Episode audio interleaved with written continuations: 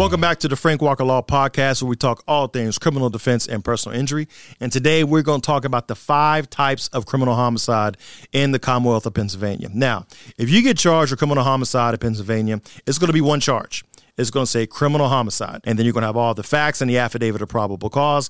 And it's going to tell you, you're going to be able to figure out what's the theory they're going off of murder one, murder two, murder three, voluntary or involuntary manslaughter. Let's go over one by one. Murder number one that's intentional homicide, murder in the first degree. The maximum penalty is life without parole. So let's say there is a crime that happens and you're planning it. It's premeditation. There, there is a, a use, intentional use of a deadly weapon to a vital part of the body, the head or the, the organs that make your body operate. You intentionally use some force against that part of the body and you intended to cause serious bodily injury and as a result, someone dies. Or you intended to cause a murder. Or as, as Biggie says, kitchen, that's the same thing. You are pre planning, it's premeditated, malice aforethought. You wanted to bring about the, the consequences of your actions, which is an attempt to kill someone and take the life of another human being. That is first degree murder.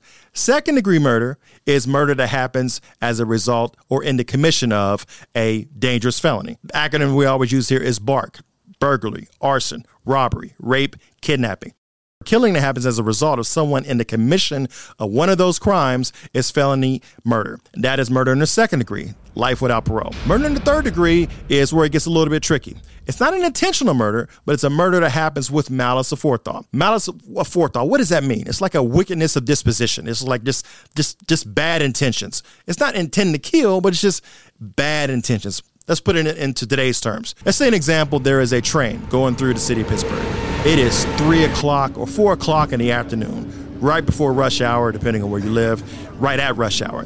The, the, the train is packed. You can see through the windows, there's people sitting there. You don't know who's sitting there, but you see a bunch of people sitting and standing. You take a gun or someone takes a gun and they shoot into that train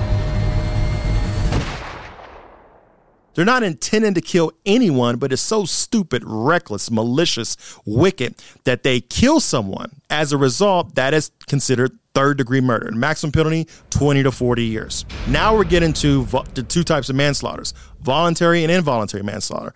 Voluntary manslaughter is like it's an immediate reaction to an event. You come in, you see someone, you see your husband or wife in bed with someone else without thinking, without even cooling off period, you grab a gun, a hammer, a knife, a, a shovel, and you kill that person without even thinking.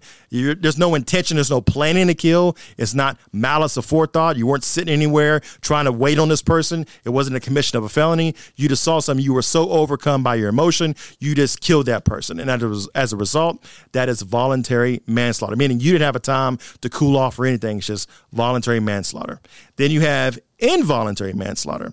Involuntary manslaughter is that same train, that same train for third degree murder, but instead of four in the afternoon, it is four in the morning. Now, you're not expecting anyone to be on that train. You don't see anyone in the windows. There's no one standing up. The lights aren't on. It's just a train going through the city of Pittsburgh.